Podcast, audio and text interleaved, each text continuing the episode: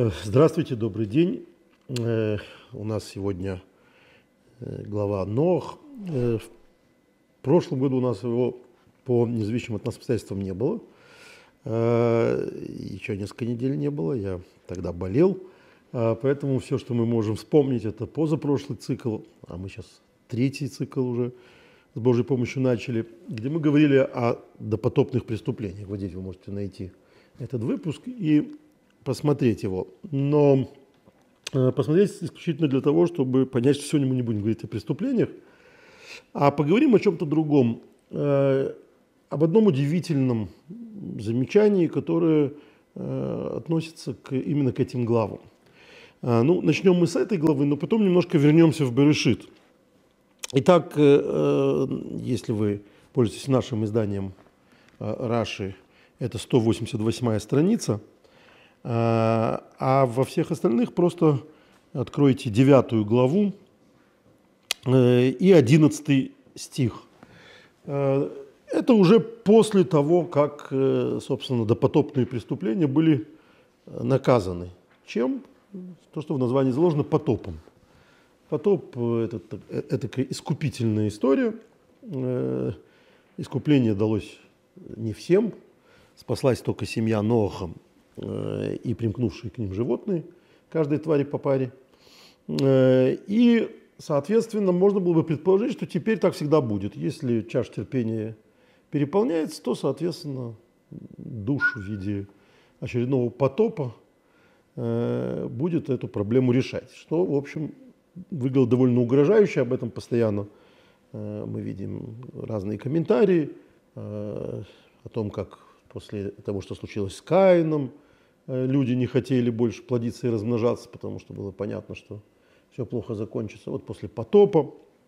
Э, и поэтому в нашей главе, в главе Нох, вот в этом самом 11 стихе Всевышний говорит, нет, это не, не постоянные правила игры, э, будет иначе. Я заключу мой союз с вами, что впредь не будет истреблена всякая плоть водами потопа, и не будет более потопа на погибель земле. И сказал Бог, вот знак союза, который я заключаю между мной и вами, и вместе с вами со всеми живыми существами на вечные поколения. Мою радугу я помещаю в тучи, и она будет знаком союза между мной и землей. И будет так, когда я соберу тучи над землей, то в туче появится радуга. Э, и я вспомню мой союз, что между мной и вами, и всеми живыми существами воплоти, и вода не будет больше потопом, чтобы губить всякую плоть. И когда будет радуга в туче, я увижу ее, чтобы вспомнить вечный союз между Богом и всеми живыми существами э, во всякой плоти, которая на земле. И сказал Бог Ноху, это знак союза, который я заключил между мной и всякой плотью на земле. Комментаторы всегда любят говорить о том, что когда написано это, это то, что показывается буквально пальцем. То есть вот он ему показал эту самую радугу. Э, еще мы можем заключить, что до этого радуги, очевидно, не было, а, но в принципе, это вся, э, весь этот разговор о радуге, как люди ее воспринимают как знак надежды, э, в наше время как знак толерантности, еще чего непонятно, это в первую очередь знак прощения. То есть вот мы договорились, что чаша терпения моего никогда не будет переполнена, и ваши грехи будут искупаться, так сказать, вот этим прощением моим Э, без последствий вот такого рода уничтожения всего мира. И тогда, соответственно, когда э, будет случаться такая ситуация, будет появляться в туче радуга. Ну, символ прекрасный туча – это вот грозные тучи, радуга – это вот такое солнышко пошло, значит, все помирились. Эм, для того, чтобы приступить к тому вопросу, который это все вызывает, давайте вернемся в Брешит, где нечто подобное она находится в комментарии Раши. То есть Раши там, э, когда комментируют э, э, в первой главе 14 стих, 14 стих в первой главе гласит, «И сказал Бог, пусть будут светила на небесном своде для отделения дня от ночи. И пусть будут они для знамений, для праздников, для дней и лет». Там сразу должен возникнуть вопрос, ну, для праздников дней и лет мы понимаем, а что такое для знамений? Какого рода знамения могут светило на небе давать? То есть, э, кроме как определения дня и ночи, праздников, вот, то есть календарных каких-то вещей. Что за знамение? И Раши цитирует в связи с этим э, то, что говорится в Талмуде. Вот на 65-й странице вы можете увидеть комментарий. «И пусть будут они для знамений, затмение светил солнца и луны является неблагоприятным знамением для мира». То есть вот солнце и луна становятся знамением, когда происходит затмение. Э, но сказано, не будете учиться пути тех народов и не устрашитесь знамений небесных, как боятся их те народы. Если вы исполняете волю святого, благословенного, вам нечего опасаться несчастий, которые сулят затмение. Это, э, этот комментарий, он, собственно, показывает, что Янки при, при дворе короля Давида имел бы мало шансов, потому что уже к тому времени было сказано, видимо, в Мидраше где-то, или царь Давид это точно знал, что нам бояться этого не надо, это только король Артур через 6, э, то есть 16 веков, не существовавший король Артур, вот в шестом веке. Там, кажется, 578 год в Янке при дворе короля Артура, помните, да, по-моему, попадает, э, вот, стукнули чем-то по голове, он попадает в, ко двору дворе короля Артура, и там его очень быстро должны сжечь. Э, к счастью, он вспоминает замечательным образом, что вот прямо сейчас утром будет затмение солнца. Он помнит это, из, не помню там из чего. Э, и, соответственно, гробовым голосом говорит, громовым голосом говорит, что дотроньтесь только до меня, сейчас вам будет темно тут. Становится темно. В общем, он делает большую карьеру, э, успешно борется с, с, с местными колдунами. В общем, все хорошо, потому что он знал, когда будет затмение, а они не знали. И они воспринимали затмение, как Раша и, и велит им, э, в качестве угрозы. Они же не евреи, вот евреям говорится, не бойтесь, а народы мира пусть боятся, значит, затмения солнца. Но э, штука в том, в, и, и в случае с радугой, и, и в, случае, в случае с затмениями, э, что, в общем, скепсис Марка Твена совершенно понятен. И не он один его э, исповедовал. Каким образом природные явления могут быть знаком чего-то, если это, в общем-то, вычисляемые вещи? Ну, давайте сначала почитаем, что пишет по этому поводу Талмуд. Талмуд в трактате Сука не просто говорит, что Э, солнечные затмения и всякие небесные знамения – это знаки. Знамения как, как знаки. А даже говорит, что за что. Все четко расписано. Это Талмуд Сука, шалаш. Вот мы недавно в этих самых шалашах сидели. И тоже это связано с погодными явлениями. Это недавно, э, именно поэтому в этом трактате об этом говорится, что когда идет дождь, это вот как будто, значит, э, хозяин плюнул в лицо своему слуге и сказал, убирайся. То есть это вот нехороший знак. И в связи с этим он говорит э, буквально об этом же. Учили мудрецы в Барайте, это трактат э, Сука, Шалаш, 29а. Из-за четырех грехов насылает Всевышний солнечное затмение. Из-за главы суда мудрецов, умершего и неоплаканного, как должно. Из-за девицы обрученной, на которую напал насильник посреди города, взывавший о помощи, но не спасенный. От насилия, от пролития двух братьев одновременно, не, не суть важного. От чего именно? Важно, что точно известно, за что бывают солнечные затмения. И, соответственно, немедленно возникает вопрос. Э, не только янки при короле, э, дворе короля Артура, но и мудрецы Талмуда, несомненно, знали и умели вычислять э, затмения. Это астрономическое явление, которое они прекрасно знали. Оно содержится в, в различных источниках – а, кроме, того, кроме всего прочего, именно астрономия, в силу того, что с ней связано очень много э, различных галактических вопросов, в первую очередь именно календарных. И как мы тут целый, э, целый урок говорили, установление 13 месяца, 30 или 29 дней месяца. В общем, установление календаря требовали серьезных углубленных знаний астрономии. А, и, соответственно, очень быстро возникает вопрос, поскольку э, затмение Солнца очень легко вычисляемо, то каким образом оно может на что-то указывать? То есть каким образом оно может быть знаком, если я знаю точно, когда это произойдет? Каким образом это может быть знаком этих явлений? А, и вот в связи с этим интересно почитать, что говорит э, Меири. Меири – это знаменитый комментатор Талмуда 15 века, который жил в Провансе. Митсва алаодом шияхшев беткуфес умазолис. Есть заповедь на человеке, что он должен владеть э, астрономическими познаниями. Потому что это необходимо для зна- понимания знаков небес. Ну, знаков небес в данном случае астрономических знаков. И отдельно говорит Лукай Самуэрис блишум жги. И точно знать, когда будет затмение Солнца, без всяких ошибок. Почему это надо знать? Потому что затмение Солнца может ввести в заблуждение в ряде логических вопросов. Тут речь идет не о какой мистике. Ну, например, суббота наступает с затмение, за заходом Солнца. Если это затмение Солнца, суббота не наступает. То есть, если не знать такого рода законов, такого рода природных явлений, то, в общем, очень возможны логические проблемы. То есть, Мейри, цитируя, в общем, или стоя, можно сказать, на, на учении своих предшественников, говорит о том, что люди должны, в частности, уметь вычислять э, затмение Солнца, затмение Солнца и, и Луны. Соответственно, главный вопрос – это как это одно с другим взаимосвязано. Э, есть интересный очень комментарий по этому поводу. Э, это называется э, Яройс Дваш. Он предлагает такой ответ на этот вопрос, что то, что говорится, что знамение вот этих небесных явлений, оно на что-то указывает, это не имеется в виду, что оно от этого происходит, он говорит. שיש במוירס גדר אויר, וכמו שמצינו לפעמים ксомим шхурис укидаем бешемеш вейрех, везе эйну тулу бехешбен весиба. Говорит, что нет, это имеется в виду не затмение Солнца, которое, конечно, вычисляемое, мы это прекрасно знаем, говорит он, а имеется в виду всякие пятна на Солнце, которые вдруг появляются. И вот их причин мы не знаем, и они не вычисляемы.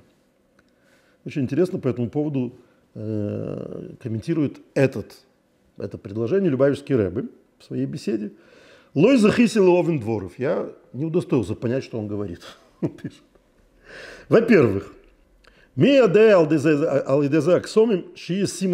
это кто может посмотреть на, на солнце и увидеть пятна на нем, увидев таким образом, разглядев в себе знак. То есть, если мы говорим, что это знак для человека, для понимания того, что происходит не так, он должен иметь возможность это увидеть. Это кто же может увидеть пятна на солнце? Это же не, не, не, не, не посильная задача для человека. Второе. Э.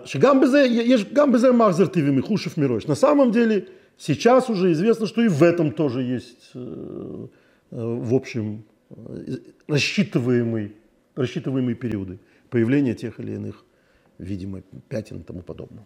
Третье. Этот комментарий, он говорит, противоположен простой идее, то есть простому смыслу. И противоположен тому, что говорит, э, говорят комментаторы в Талмуде. Они говорят откровенно о затмении Солнца и о затмении Луны, соответственно. Значит, ни о каких пятнах на Солнце, которые тоже не решают проблему, они не говорят. В общем, не устраивает Любавичского об это, это объяснение. Он приводит еще дополнительное объяснение, то, что написано – Э, в комментарии, в комментарии Хазды Давид. Я эти комментарии привожу, потому что проблема, просто показать, что эта проблема интересовала мудрецов на протяжении всей истории. И вот этот комментарий говорит так, «Лефамим яры алику без маншейну есть». Нет, затмение это, конечно, вычисляемое, говорит он. Но иногда бывают непредполагаемые. Вот, вот вдруг какая-то неурочная история просто, а неурочное затмение, которое не соответствует движению небесных тел. Вот тогда это доказательство, что это Э, из, из определенных преступлений, которые совершает человечество. То же самое, те же самые вопросы, говорит Любавичский рыбы, возникают.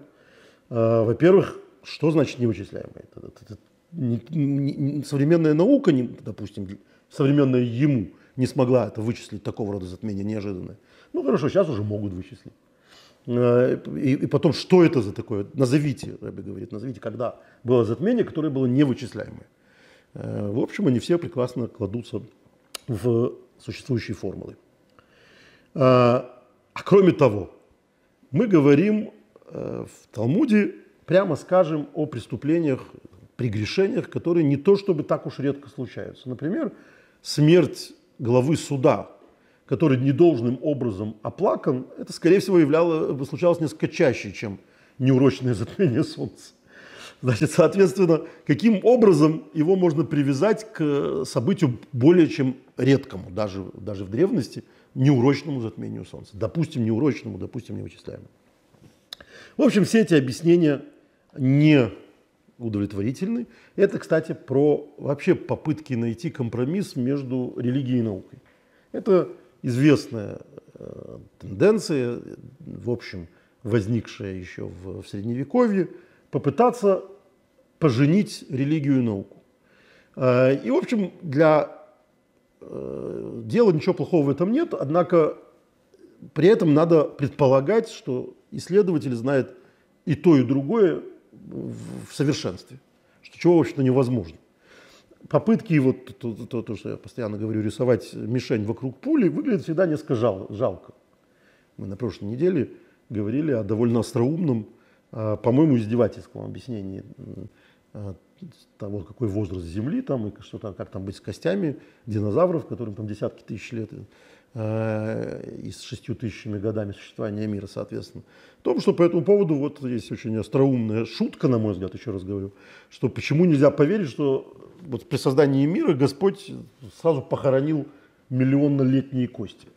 Мне кажется, что это анекдот, то есть это, это, это, это шутка, потому что если ты веришь во всемогущество Бога, то попытка его поженить законами, которыми, которые его ограничивают, они абсурдны изначально. То есть, э, как э, в одном хорошем анекдоте говорилось, чем занят Бог по, по субботам, он пытается создать скалу, которую он не может поднять. То есть вот он всю жизнь думает о том, как же ему вот эту вот всю историю, как же ему справиться с этой задачей, над которой философы ломают, э, ломают головы. Поэтому Э, в принципе, конечно, человеку, хочу все знать, это замечательная тенденция, человек должен попытаться как можно больше узнать, но бежать радостно, говорить, вот, э, большой взрыв, там, или вот, там, наконец-то мы получили доказательства нашей веры, это выглядит довольно жалко всегда. Э, поэтому, скорее всего, в этой нашей сегодняшней псевдодилемме, псевдонаучной, на самом деле э, проблема с пониманием изначального подхода, изначального текста. И э, мы этим сегодня более-менее займемся, предлагая ответ, э, уже, как было сказано, Любавичского Рэбы, которого такого рода проблемы весьма интересовали. Это как раз связано с тем, что он представлял себя довольно редкий тип Э, скажем так, ортодоксального равина, который одновременно получил образование, техническое высшее образование в Берлине и в Париже, причем явно э, интересуясь тем, чем он занимался. Он изучал в качестве развлечения философию, а в основном механику э, для профессии, для кораблестроительства, кораблестроения. И, и, и, и, в общем, в некоторых своих беседах, например, он дает краткий курс э, теории относительности. То есть э, это явно тема, которая э, его не только интересовала, которую он считал, что слушателям неплохо бы с ней тоже ознакомиться. И вот в такого рода вопросах очень интересен абзац, которым он говорит, на самом деле, который он приводит, на самом, обсуждая вот эту вот проблематику. На самом деле, когда человек не хочет исполнять законы Божьи, он говорит, я не верю в Бога. Это не потому, что у него есть интеллектуальные вопросы, а потому, что у него есть э, собственное понимание того, собственно, что он должен делать. И если ты попытаешься ему ответить, как в игре «Волк» и, э, и «Яйца», на, поймать все, все его вопросы, это не значит, что проблема это решится. Это совершенно из, из другого исходит. Поэтому наша задача – это не искать вопросы и, соответственно, находить, пытаться находить ответы, а заниматься не оправданиями, а ответом на вопрос, который очевиден. А, и начинает Рэбе с того, что он говорит общеизвестно, то, что, о чем мы сегодня говорили, что во время эпохи Танаев и Амараев, то есть Танай и Амарай это, скажем, пятый век э, Амараи, Танай это сильно раньше, первый век нашей эры, уже в это время были э, формулы Э, вычисления затмений Солнца и Луны. А, в частности, у древних греков были существующие работы по этому поводу.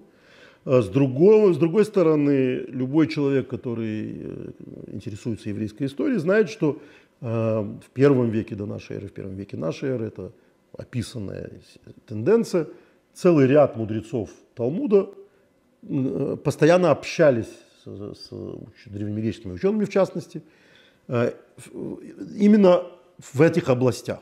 Вот в областях астрономии это была направ... очень распространенная вещь. Этому есть подтверждение в, в трудах античных и так далее. То есть э, то, что они более не менее передовую науку своего времени, по крайней мере в том, что касается астрономии, Э, чрезвычайно хорошо знали или, или, по крайней мере, сильно интересовались, особенно в том, что касалось непосредственно еврейского закона, это не вызывает ни малейшего сомнения. Соответственно, э, хочешь или не хочешь, ты должен сказать, что в том, что касается э, вычислений небесных тел, они, несомненно, безусловно, знали, что это вычисляемая вещь. Вот в тот самый момент, когда здесь написано, что, что это знак Э, того-то, того-то и того-то, они прекрасно знали, что это э, человек может на тысячу лет вперед рассчитать, когда именно эти вещи придут. Э, соответственно, предположить, что они, что, что они говорят о знамениях солнечных, как о следствии возникновения той или иной ситуации, как в нашей главе, радуги, которые, несомненно, тоже являются физическим явлением, Э, или как в предыдущей главе затмение Солнца и тому подобного, э, это очевидно не так. То есть понятно, что когда мудрецы говорят, что затмение Солнца и Луны – это плохой знак, это знамение, они, и, и что они приходят в, в связи с четырьмя вещами, о которых было упомянуто, не может быть, что это э, от того, что они не знают законов природы. Они знают законы природы, они говорят о чем-то другом. Э, есть предложение в связи с этим, как это стоит понимать э, у мудрецов прошлого, как они понимают не в том виде, как мы только что э, цитировали, что это речь идет не, не о тех знамениях, а о том, как надо понимать то, что здесь говорится. В частности, Шлош, Шнейлхот Абрит от имени Рамо говорит по поводу радуги. А, и приводит это от, от имени великого мудреца. Я не уверен. А, дело в том, что Ибн Эзра в комментарии о радуге тоже приводит, он, правда, называется его Гаон Муфлак, великого мудреца, и там есть замечательная в связи с этим а, идея. Я уже говорил, кажется, про раби Авраама Ибн Эзра, что он написал несколько комментариев. В некоторых местах три комментария к Торе. То есть есть некоторые части Торы, в которых он написал три комментария. Э, это было связано с забавнейшим э, казусом. Он, э, в общем, будучи человеком своего времени, конечно, жил по законам нашего времени. Он был такой странствующий ученый, который время от времени получал работу в разных местах и, соответственно, получал гранты на, на исследования. И хотели всегда от него исследование пятикнижия, комментарий к пятикнижию. И он, как честный человек, получив этот грант, писал все время другой комментарий. То есть он не, не, не повторял то же самое, там, скажем, в Париже, он не писал то, что он написал в Лондоне. Это был другой комментарий. И это вводит э, в, в удивительные проблемы комментаторов, которые основываются на, на, на Ибн потому что, например, в, э, в Пятикнижии, когда печатаются комментарии, так называемый Крот Далот, там печатается только один комментарий Ибн и э, поэтому часто, когда вы кого-то схватите за руку и скажете, такого Ибн нет, э, лучше посмотреть там, в лондонской библиотеке рукопись лондонскую, она там есть. И этот комментарий, скорее всего, там есть. Но вот вам все будет проще, потому что на русском изданы это, эти все комментарии. Ну, из-за характера Раби Авраама Ибн Эзра это не на всю Тору так. Вот, очень быстро контракт с ним расторгался, и поэтому он не, не обязательно заканчивал свой комментарий. Но на главу Брешит есть, как правило, все три комментария. А, так вот, я почему не вспомнил, потому что какое-то здесь удивительное совпадение. Он в своем комментарии а, говорит а, тоже о великом мудреце, который сказал так-то, но он с ним не согласен. При этом цитирует один к одному э, этого великого мудреца свой предыдущий комментарий. Похоже, что он таким образом занимается самоиздевкой. Он э, через лет 10 изменил свое мнение – и говорит, вот был великий мудрец, который так сказал, но он сказал какую-то ерунду, я с ним не согласен.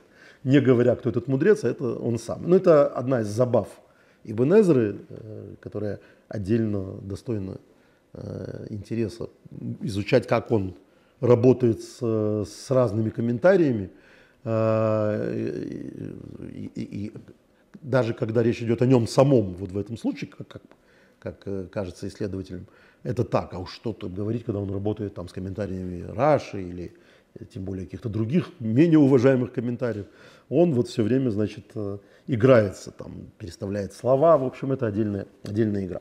Но неважно. Тут важно, что э, шло от имени Рамо, цитирует великого мудреца, и мне кажется, что это Ибн Эзра по поводу э, радуги как раз и знамений, то есть обеих наших сегодняшних тем. И шло комментирует так. Гоят Сойфа Акоджбру Мабит Бихола Дойрус. Что он находит такое довольно струнное объяснение. Он говорит, и тут мы непосредственно подходим к главной, в общем, философской проблеме с этим всем связанной. Он говорит так, что для Господа не бывает прошлого, настоящего и будущего. Он видит всю картину одновременно. И он видел все поколения, всех людей, которые когда-либо будут существовать, и все их поступки. И, соответственно, он, э, э, это, это э, формула знамений, она соответствует тем поступкам, которые в это время будут происходить. То есть не то, что затмение Солнца происходит из-за того, что э, плохо оплакали мудреца там, или э, изнасиловали девушку, или еще что-то такое. А э, Всевышний видел, что это произойдет, и на это время назначил затмение. Э, в общем, это такая а, и он говорит по этому поводу, это немедленно вызываемый вопрос. Он говорит, Вал Тивгл, не, не, не, надо, не надо потрясаться, он говорит. Вот вы все потрясены моим мнением, не надо потрясаться. Квар Галу виду и колхатоем, да, ему известны все грехи Шию, которые когда-либо будут совершены. Валзеос Акоджбру Майса и Бору Бриосы. И в соответствии с этим Всевышний начертил свою, э, свой план действий и создал свое творение. Шахатой мэлом и Ну так что ты скажешь, что в результате, получается, грехи предопределены? Это, э, это становится гораздо большим проблемой. Если смотреть на эту точку зрения, то получается, что в общем человеке нет, у человека нет никакой свободы выбора. Грех предопределен. А, и он говорит, кваргерах ты безе. Об этом я подробно уже говорил. По поводу нойра алила абнеоду.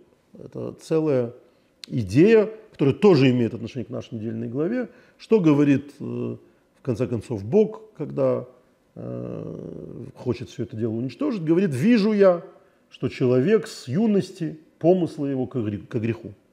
То есть вот такая природа человека. Э, и получается, что и прегрешения человека, они тоже связаны с божественным промыслом, то есть они тоже предопределены. И, и все, он на этом заканчивает, то есть это его э, философский выбор. Он говорит, что э, свобода выбора существует, но в рамках существующего плана. То есть, э, не углубляясь в эту проблему, потому что сейчас мы об этом будем подробно говорить, он считает, что то, что случится там, через тысячу лет, предопределено, и, соответственно, затмение на это время будет соответствовать той реальности, которая тогда будет. Э, замечательный раввин жил в XIX веке, э, его звали э, Айзик, его назвали Айзел в Гомеле. Гомельский раввин, знаменитый совершенно, он был одним из самых знаменитых раввинов XIX века. И он там говорит, что я не согласен с этим. Таким путем нельзя объяснить затмение Солнца. И в частности говорит, что Э, если это произносимая вещь, если Всевышний произнес и это такого рода предопределение, то, собственно, людей не за что судить. Если известно, когда совершится какое-то преступление, мы же понимаем, что человек, соответственно, не, не то, что затмение Солнца не может отменить. Как с предсказателями. Все, все замечательно предсказывают э, то, что будет через тысячу лет. Ты предскажи, что будет завтра. То есть вот все, все хорошо знают, э, там, Нострадамуса через 500 лет прекрасно, значит, э, все вписывается. Никто не, почему-то не говорит о предсказании Нострадамуса на следующий год. Говорят, все, вот в этом году было это, это Нострадамус написал в своей рукописи. То есть, если есть некое изначальное предопределение, то это, конечно, полностью не соответствует идее, которая называется цадик вероша лойкома. Человеку предопределено в определенном смысле тот или иной набор способностей, как сказано.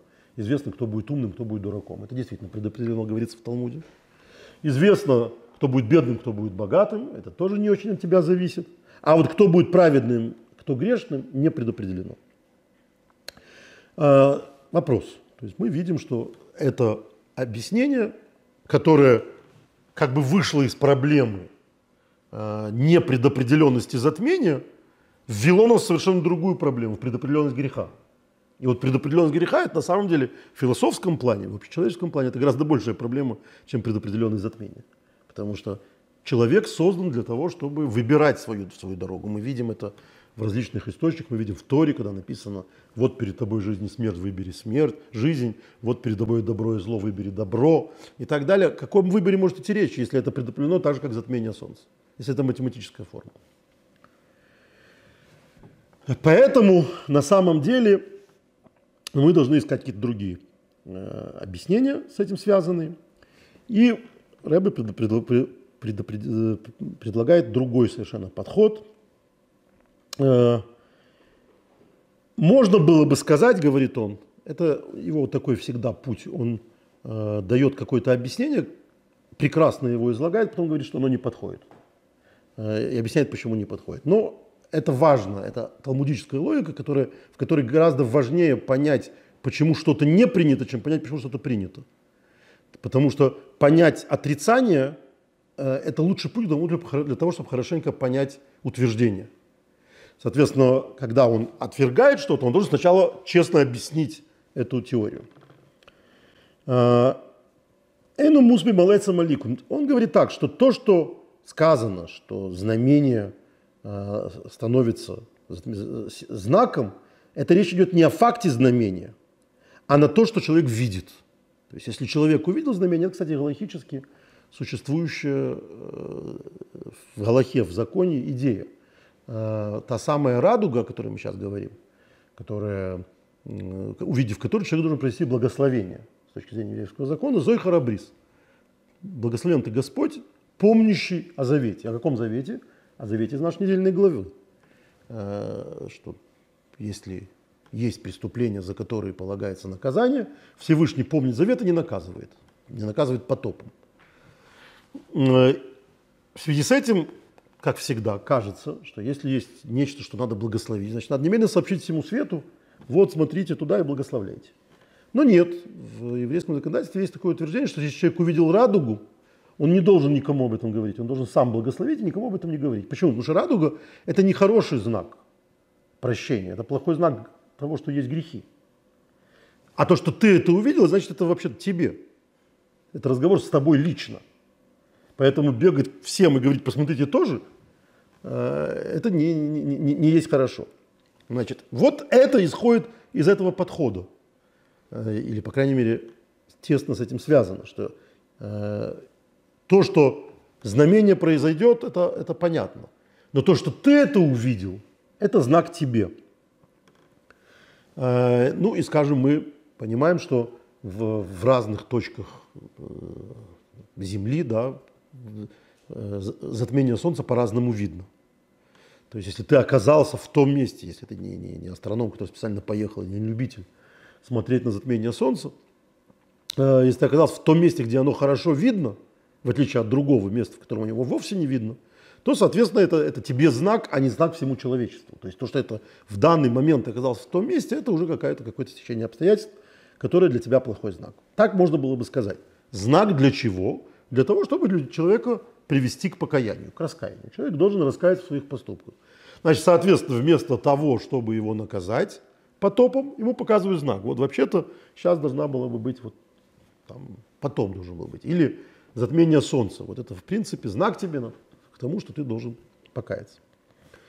А, соответственно, человек должен увидеть этот знак для этого.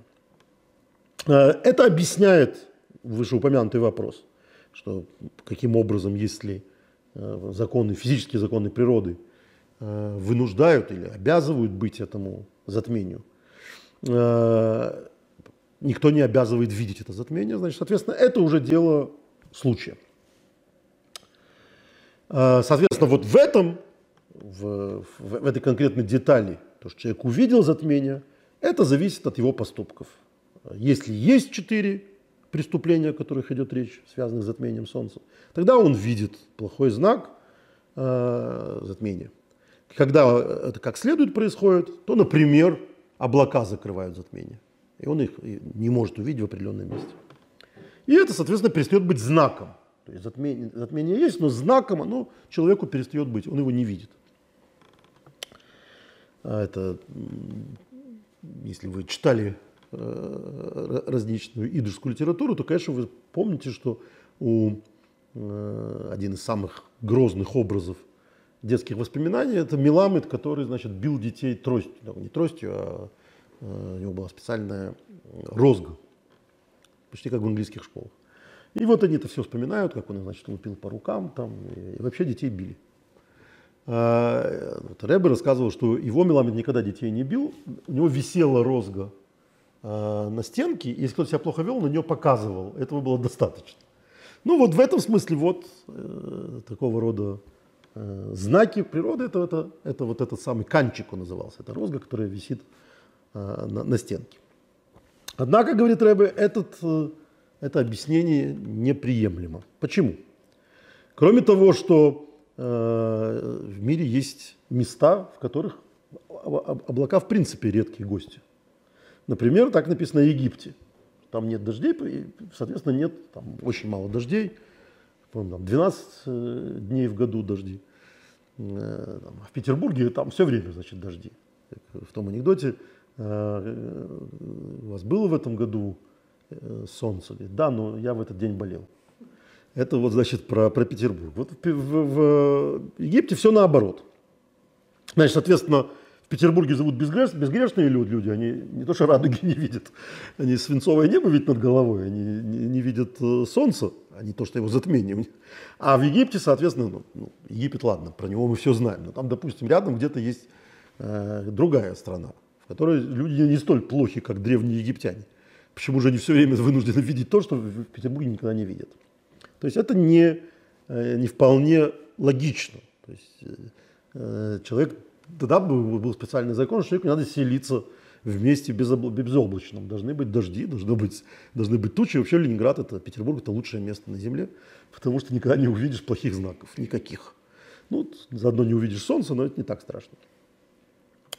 А, кроме того, то, что мы читали, то, что приводил Раша, этот комментарий, а, то есть то, что мы читали в Талмуде Сука, как и Шеемойры Слойкин, то, что Раши приводит, когда случается затмение. В общем, понятно, что там речь идет не о том, что ты его заметил. Случается затмение, это случается фактически в природе, а не то, что когда ты увидел затмение. Мудрецы очень точны в своих формулировках. Если бы было вот так, как мы только что предложили, было бы сказано, если человек увидел затмение, то это плохой знак.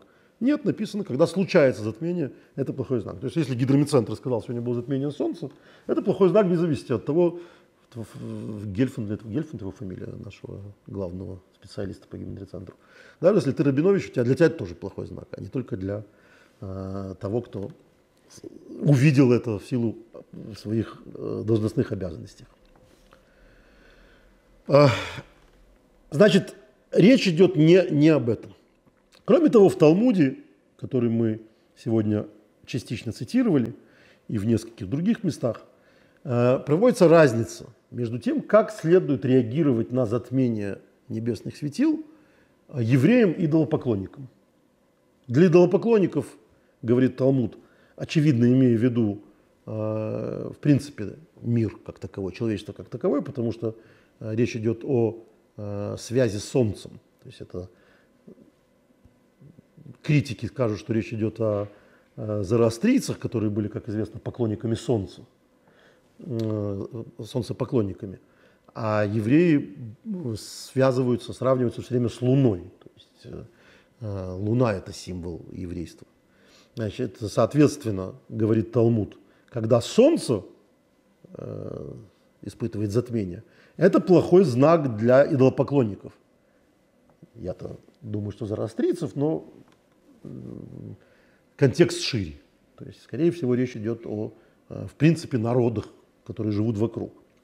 Лавона лойки, дальше Талмуд говорит, а если луна затмевается, то это плохой знак для врагов Израиля. Потому что Израиль считает по луне, а э, идолопоклонники считают по солнцу. Ну, тут уже речь идет о солнечном годе и лунно-солнечном годе, лунном э, годе, о котором мы говорили, у евреев в общем изначальные истории все вычисления лунные. А хойдыша зелухем, этот месяц, месяц в смысле луна вам. И календарь еврейский вообще-то лунный. То, что в нем добавилась солнечная составляющая в виде високосного года и э, различного количества месяцев, э, дней в месяце, это связано с внешними обстоятельствами, а не с исчислением года. То есть, в общем, скорее всего, наш год должен был быть как мусульманский, то есть, когда один и тот же месяц может ходить по всему солнечному году. Э, и Рамадан может случиться там и, и летом, и зимой, и осенью, и весной. Я, кажется, когда-то рассказывал, что э, от одного э, имама, с которым я общался в какой-то передаче, я услышал, что он так вот давно уже отмечает Рамадан в своей жизни. И что-то вроде того, что он отмечал Рамадан уже весь год. То есть это значит, что он там, наверное, сколько там, 12, ну больше 12 лет отмечает Рамадан, потому что там этот цикл меняется, ходит по, по году. Ну, мы помним, да, что, например, разница между григорианским и юлианским календарем, вот набежавшие две недели э, за, за последние два тысячелетия почти, это вот связано с погрешностью между там, лунным и солнечным календарем. Э, и вот он был исправлен так или иначе. Ну, это э, история косвенно нас касающаяся, в основном потому, что мы говорим, что идолопоклонники, то есть э, не Э, единобожники, а соответственно по тем временам исключительно евреи, э, вот евреи считали по Луне, все остальные считали по Солнцу. Э, то есть вот такая, такая разница. То есть если Солнце затмевается, это плохой знак для идолопоклонников, а когда луна затмевается, это плохой знак для врагов евреев. Потому что евреи считают по луне. А что для евреев знак? А для евреев мы говорим, что нет знака, что знаки небесные нельзя за ними идти. Об этом мы сейчас будем говорить. Поскольку, э, поскольку так, мы понимаем, что если положение еврейского народа, народа Израиля, э, идеальное, цельное, они вообще не должны ни в коем случае видеть э, то, что там касается Луны. То есть это не то, что, э, что касается затмения Луны, не то, что его не существует, а, а, а его не видно. Вот примерно это в рамках этого, этого объяснения. Э, по-простому. Найдем более простое объяснение, говорит Рэбе. То, что написано Кишемойру Слойкин Симон Ра, когда происходит затмение небесных тел, это плохой знак, и это происходит из-за четырех вещей. Это из-за того, что э, ликуй мы ойрес зеусимши без манзе шойлет мазлара. Что на самом деле мы не говорим, что э, затмение Солнца происходит из-за поступков людей. Мы говорим, что в определен, при определенном положении небесных тел ситуация способствует плохим поступкам людей. То есть мы говорим об астрологическом влиянии на поступки людей. Ну, даже, наверное, не астрологическом. Астрология – это э, влияние на, на, на события в мире небесных тел. Вот люди меняются от тех или иных, э, от того или иного положения звезд. То есть, как сейчас говорят, э, что плохое давление, плохое то, плохое все. Вот, наверное, если бы астрология была бы э, развита, сегодня бы гидромедцентр говорил, э, там, Марс входит в свою там такую-то орбиту, в это время нельзя зарабатывать деньги. То, что написано на, на 16-й полосе э, очень многих газет в 90-е годы было. Да? А, и это происходит в это время, значит, это время, когда плохой знак для мира. В это время есть предрасположенность к, к определенного рода безобразиям. Безобразиям, которые упомянуты в этом Талмуде. Поэтому, если человек исполняет волю Творца, мы читаем абсолютную цитату, связанную с этим, то, как говорит Раши, приводя Тосефту. «Э, Беасойсхим рацейна кодшбру, если вы исполняете волю Творца, если вы не идете на поводу у вот предрасположенностей, это там срихм ледок минопоронность. Да, вам не следует бояться знаков небесных. То есть астрология это может быть и, и царица наук, но вы от нее тогда перестаете зависеть. Зависеть. Шерей маланыш, потому что не за что вас наказывать. Да, звезды в это время складываются так, что вообще-то если э, случится, случится преступление, будет вот это вот наказание. Но если это преступление вы не совершаете, несмотря ни на что, несмотря на положение звезд, то вас не за что наказывать. То есть, соответственно, вопрос а, о, о том, каким образом преступления могут быть связаны с э, быть причиной затмения Солнца или тому подобного, э, того, что существует в рамках знаков э, природных, изначальных природных законов, оно отпадает, потому что на самом деле это не так. Это не, не затмение следствия поступка людей, а поступки людей это следствие тех небесных процессов на небесных телах, которые приводят к затмению. И вот эти времена – это особый знак для того, чтобы люди особенно внимательно относились к своим поступкам и, соответственно, э, не вели себя тем или иным образом. Надо сказать, что таких знаков в Талмуде перечисляется довольно много. В Талмуде Шаббат э, на 156 странице первом листе написано, что человек, который родился в такой-то день, у него будет такая-то предрасположенность, человек, который родился в такой-то день, будет такая-то предрасположенность. То есть человек, в принципе, Э, иметь свои слабости, связанные с его вот природой, которая имеет отношение к, э, к небесным телам. Но совершенно не значит, что если он, для чего ему об этом говорится? Э, тот же вопрос, который мы задавали на, на прошлой неделе. Зачем, то есть не на прошлой неделе, а на, на, на Везот Абраха. Зачем людям говорится, что я знаю, что вы будете падать и, и грешить? Зачем Моисей перед своей смертью такие вещи говорит? Он таким образом их предупреждает, что факт греха будет существовать. И этот факт не должен вас останавливать, не должен вас останавливать в вашем пути. То же самое в, в разбираемом нами вопросе а, предназнаменование или какие-то, а, э, если можно сказать, предназначенность человека, она существует. Но человек в состоянии а, эту предназначенность изменять. И надо сказать, что вот то отношение к астрологии, которое мы знаем от Рамбама и, и, и которое стало главенствующим в наше время, оно не столь очевидно, потому что мы видим в Талмуде, э, что мудрецы, очень многие мудрецы, соотносили свои поступки с э, той или иной предрасположенностью дня. В определенный день отказывались занимать должность, если ее предлагали. Если ее предлагали. Почему? Потому что считали, что существуют дополнительные обстоятельства, которые можно, конечно, превозмочь. Но не стоит этого делать. Стоит изменить лучше время для того, чтобы было легче сделать то или иное. А, и вот э, таким образом мы подходим к нашему замечательному пожеланию Мазлтов, да, э, о котором мы тоже говорили однажды. Мазаль – это, в общем, звезда, э, созвездие. Когда мы говорим Мазаль Тов, мы, в общем, друг другу желаем доброй звезды. Что такое доброй звезды? Что такое пожелание, там, ребенок родился – Мазалтов, чтобы у него была хорошая звезда. Сейчас мы переводим это хорошей судьбы, но даже судьба это какая-то такая довольно не, непонятная вещь. Что такое судьбы? Что такое воля судьбы, судьбы, судьбы человека? Человек, в общем, э, создан для того, чтобы так или иначе э, соотноситься с этим миром. То есть э, есть путь известный пытаться с, со всем мирским, со всем телесным бороться и никак не соотноситься. Вот целого ряда религий существует э, идеал служения, это отшельник, который ушел в, в пустыню или в монастырь, э, монах, что, в общем, абсолютно очевидно не соотносится с э, основными воззрениями иудаизма. Потому что основные воззрения иудаизма заключаются в том, что душа спустилась в этот мир ровно для того, чтобы жить в этом мире и, соответственно, работать с этим миром, изменять этот мир. Теперь, это, что такое этот мир?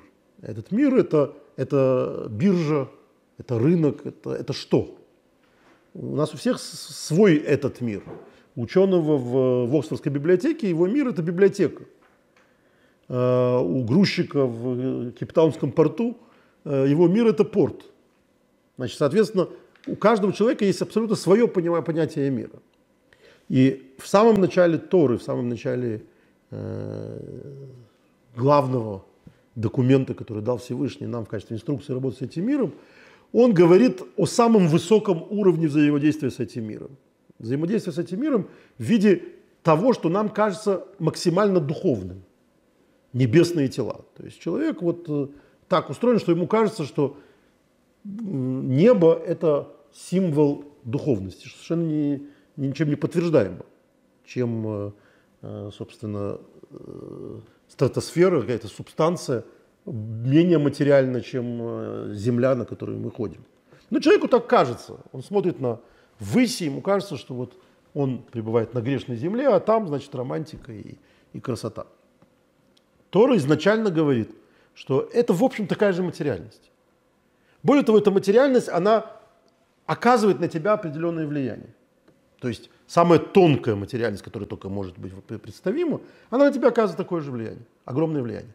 Но что уж говорить о, о грубой реальности, о грубой материальности, о, о, о, нашем, о нашей материальной жизни об отношениях с другими людьми, о э, знаю, поиске заработка и так далее. Конечно, они определяют жизнь человека. Человек, находясь в тех или иных условиях, от этих условий зависит. И Тора говорит, мы это, я это признаю, говорит Господь Бог. Я признаю, что есть э, определенные предопределенности. То есть, э, э, если человек, ему выпало родиться в 1934 году в, городе Москва, то, скорее всего, в 1934 году, скорее всего, он как-то будет отличаться от человека, который родился в 1834 году в городе Гомель, который мы сегодня упоминали. Понимаю. Однако, при всем при том, говорю, что если есть небесные э, основания для тех или иных поступков, и человек может их превозмочь, и они ему даны только в качестве путеводных звезд буквально – то есть он по ним может пытаться ориентироваться в жизни. То есть он может рассматривать, вознесу глаза к горам, написано в псалмах. Он, смотря вверх, может пытаться понять, куда ему идти. То есть ориентироваться по звездам буквально, или ориентироваться по звездам в духовном плане. То есть он должен э, рассматривать свою судьбу, рассматривать обстоятельства своей жизни, случившиеся с ним в качестве реальных обстоятельств, конечно. Но в первую очередь в качестве знаков. Поэтому что говорят следующие пожелания после Мазальтов? Симантов. Хорошая звезда, хорошая судьба, или, которую мы желаем человеку, это всего-навсего ему знак. Он все равно сам творец своей судьбы. Он все равно с этими самыми наилучшими обстоятельствами, которые ему даны, должен что-то делать. Он должен как-то это пытаться э, использовать для, своего, для своей миссии, для своего пути в этом мире. И э, эти обстоятельства, которые ему кажутся непереходимыми, абсолютно не, э, недоступными для изменений, например, место рождения, семья, в которой он родился, обстоятельства, в которых он оказался. Они, конечно, гораздо более изменимы, чем звезда, да, чем затмение Солнца. Затмение Солнца ему никак не изменить. Или затмение Луны. Это вообще не от него как бы зависит. Но ему говорят, даже это для тебя знак. А тем более то, что находится на твоем пути. Это для тебя знак. Это то, что тебе дает какое-то понимание собственной миссии. Какое вот э, в данном конкретном случае нам говорят. Что в этом, в этом и в этом, понятно, что смерть судьи, которого недостаточно образом оплакали, это философская тема. Это значит недостаточно э, уважаемый, недостаточно авторитет вообще к науке, к, к интеллекту когда грубая физическая сила в этом мире или, или материальное богатство э, становится гораздо большим фактором, чем, чем ум, да, чем э, интеллектуальное развитие человека, чем культура, скажем так. Если государство тратит на, на, на войну больше, чем на, на образование, вот это типично про это. Это то, когда умирает глава судьи, и его достаточно, недостаточно оплакивают. Кого достаточно оплакивают? Там, маршала. Э, когда говорится о там, двух братьях, которые одновременно убиты.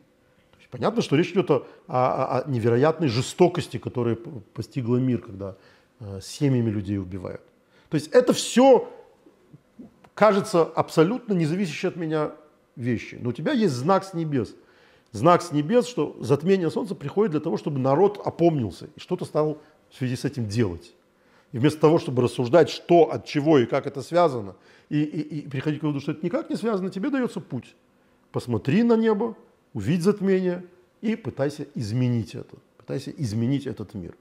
И если уж от того, что ты там посмотришь на небесах, ты вот что-то меняешь, то тем более в твоих жизненных обстоятельствах. Это очень сходно с тем, что Раби Шнeur Залман изляд пишет в своей книге «Таня», что он приводит э, идею Пал Шимтова, что любой гнев – это, по сути дела, идолопоклонство. Какая связь? Где гнев и идолопоклонство? Когда ты на что-то гневаешься или на кого-то гневаешься, таким образом предполагаешь, что в этом мире есть что-то, не зависящее от Бога. Потому что на Бога гневаться – это довольно бессмысленное занятие. То есть, если это действительно Бог для тебя, то ты, соответственно, понимаешь, что Он не познаваем, и добрые люди скажут, что Он всеблаг, и, соответственно, ты просто не разобрался. Тебе непонятно, в чем же это благо. Но гневаться на это, это глупее некуда. Это. Значит, соответственно, когда мы на, на что-то, на кого-то гневаемся, как ребенок, который э, упал, начинает бить пол. Пол виноват, что он упал. Точно так же, когда мы гневаемся на другого человека, гневаемся на обстоятельства, гневаемся на, не знаю, там, на курс доллара, на, на акции и так далее, мы таким образом гневаемся, э, предполагая, что это на самом деле зависит от, от этого пола. Вот то, что тебе говорит эта недельная глава в этом, в, в этом комментарии, это что это все не более чем знаки для тебя, для, для того, чтобы ты что-то в своей жизни менял. На этом мы сегодняшнюю недельную главу закончим. У нас есть... Нет, это мне дали не то, конечно. У нас есть вопрос хороший. Я его сейчас найду. Да, вот он. Это вопрос Дмитрия Калашника. Дмитрий Калашник вообще нас много комментирует. А, и спасибо ему за это. Это наш верный зритель. Уже за верность. А книжечку мне дадите? Уже за верность э, ему полагается книжечка но и вопрос хороший. На прошлой неделе, э, вы можете найти здесь, мы читали о Барбанеле. Мы, к счастью, подготовили э, первый том комментариев о Барбанеле. Я говорил, что это первый весь том посвящен шестью дням творения. То есть это полный том, посвященный нескольким стихам истории. А, а Барбанель это выдающийся совершенно комментатор, который объединяет философские, законо, законотворческие и, и всякие разные другие грани в своем комментарии. А, и вот мы его сейчас издаем. И Дмитрий Калашник задает, в общем, понятный вопрос, а, и мне хотелось бы его прокомментировать. Скажите, а можно Барбанеля читать и понимать без более поздних комментаторов? Переводчик просто переводил, это он про наш перевод, переводчик просто переводил и все – а Барбанель 15 века такой доступный для понимания человека на 21 век? Ну, видимо, Дмитрий уже знает ответ, потому что его третий вопрос э, как бы отменяет возможности вариантов второго э, ответа, потому что переводчик просто переводил и все. Нет, не просто переводил. А по поводу того, понимает ли человек просто так комментарий Барбанеля, без более поздних комментаторов, я бы сказал, просто без комментаторов. Э, ну, я так считаю, что абсолютно никакой античный, средневековый и даже современный научный комментарий понять без э, объяснений невозможно. Для этого существует учитель, э, с которым этот текст ученик учит. Наша задача в этой вот серии, вот такой, в, в, в, в серии комментариев, э, издания комментариев, вот в частности комментарий Араши, теперь э, у нас был комментарий Ибн Эзер, который мы сегодня цитировали, и сейчас Абарбанель, это как раз для тех людей, у которых рядом нет учителя, дать возможность получить этого учителя в этой книге. Поэтому все наши тексты абсолютно состоят из трех слоев. Это э, перевод, буквальный перевод текста, это аппарат, то есть ссылки, по которым человек может углубленно э, изучить э, приводимые темы, и это обширный в разных местах по-разному, обширный комментарий, который объясняет, о чем тут, собственно, говорит, э, говорит этот человек, говорит комментатор. С Абарбанелем или там, с Рамбамом большая проблема это не то, что это древние комментарии, что они жили в 15 там, 12 веке. А если вы будете читать Канта, который жил гораздо позже, или даже э, Германа Когена, который жил совсем себе в 20 веке, и при этом не будете иметь философского образования, вы вряд ли поймете, что там написано. Значит, соответственно, вам нужно либо э, читать это с, со специалистом, который вам просто объяснит терминологию, либо с обширным комментарием. И тут ничего э, от, от века так уж не зависит.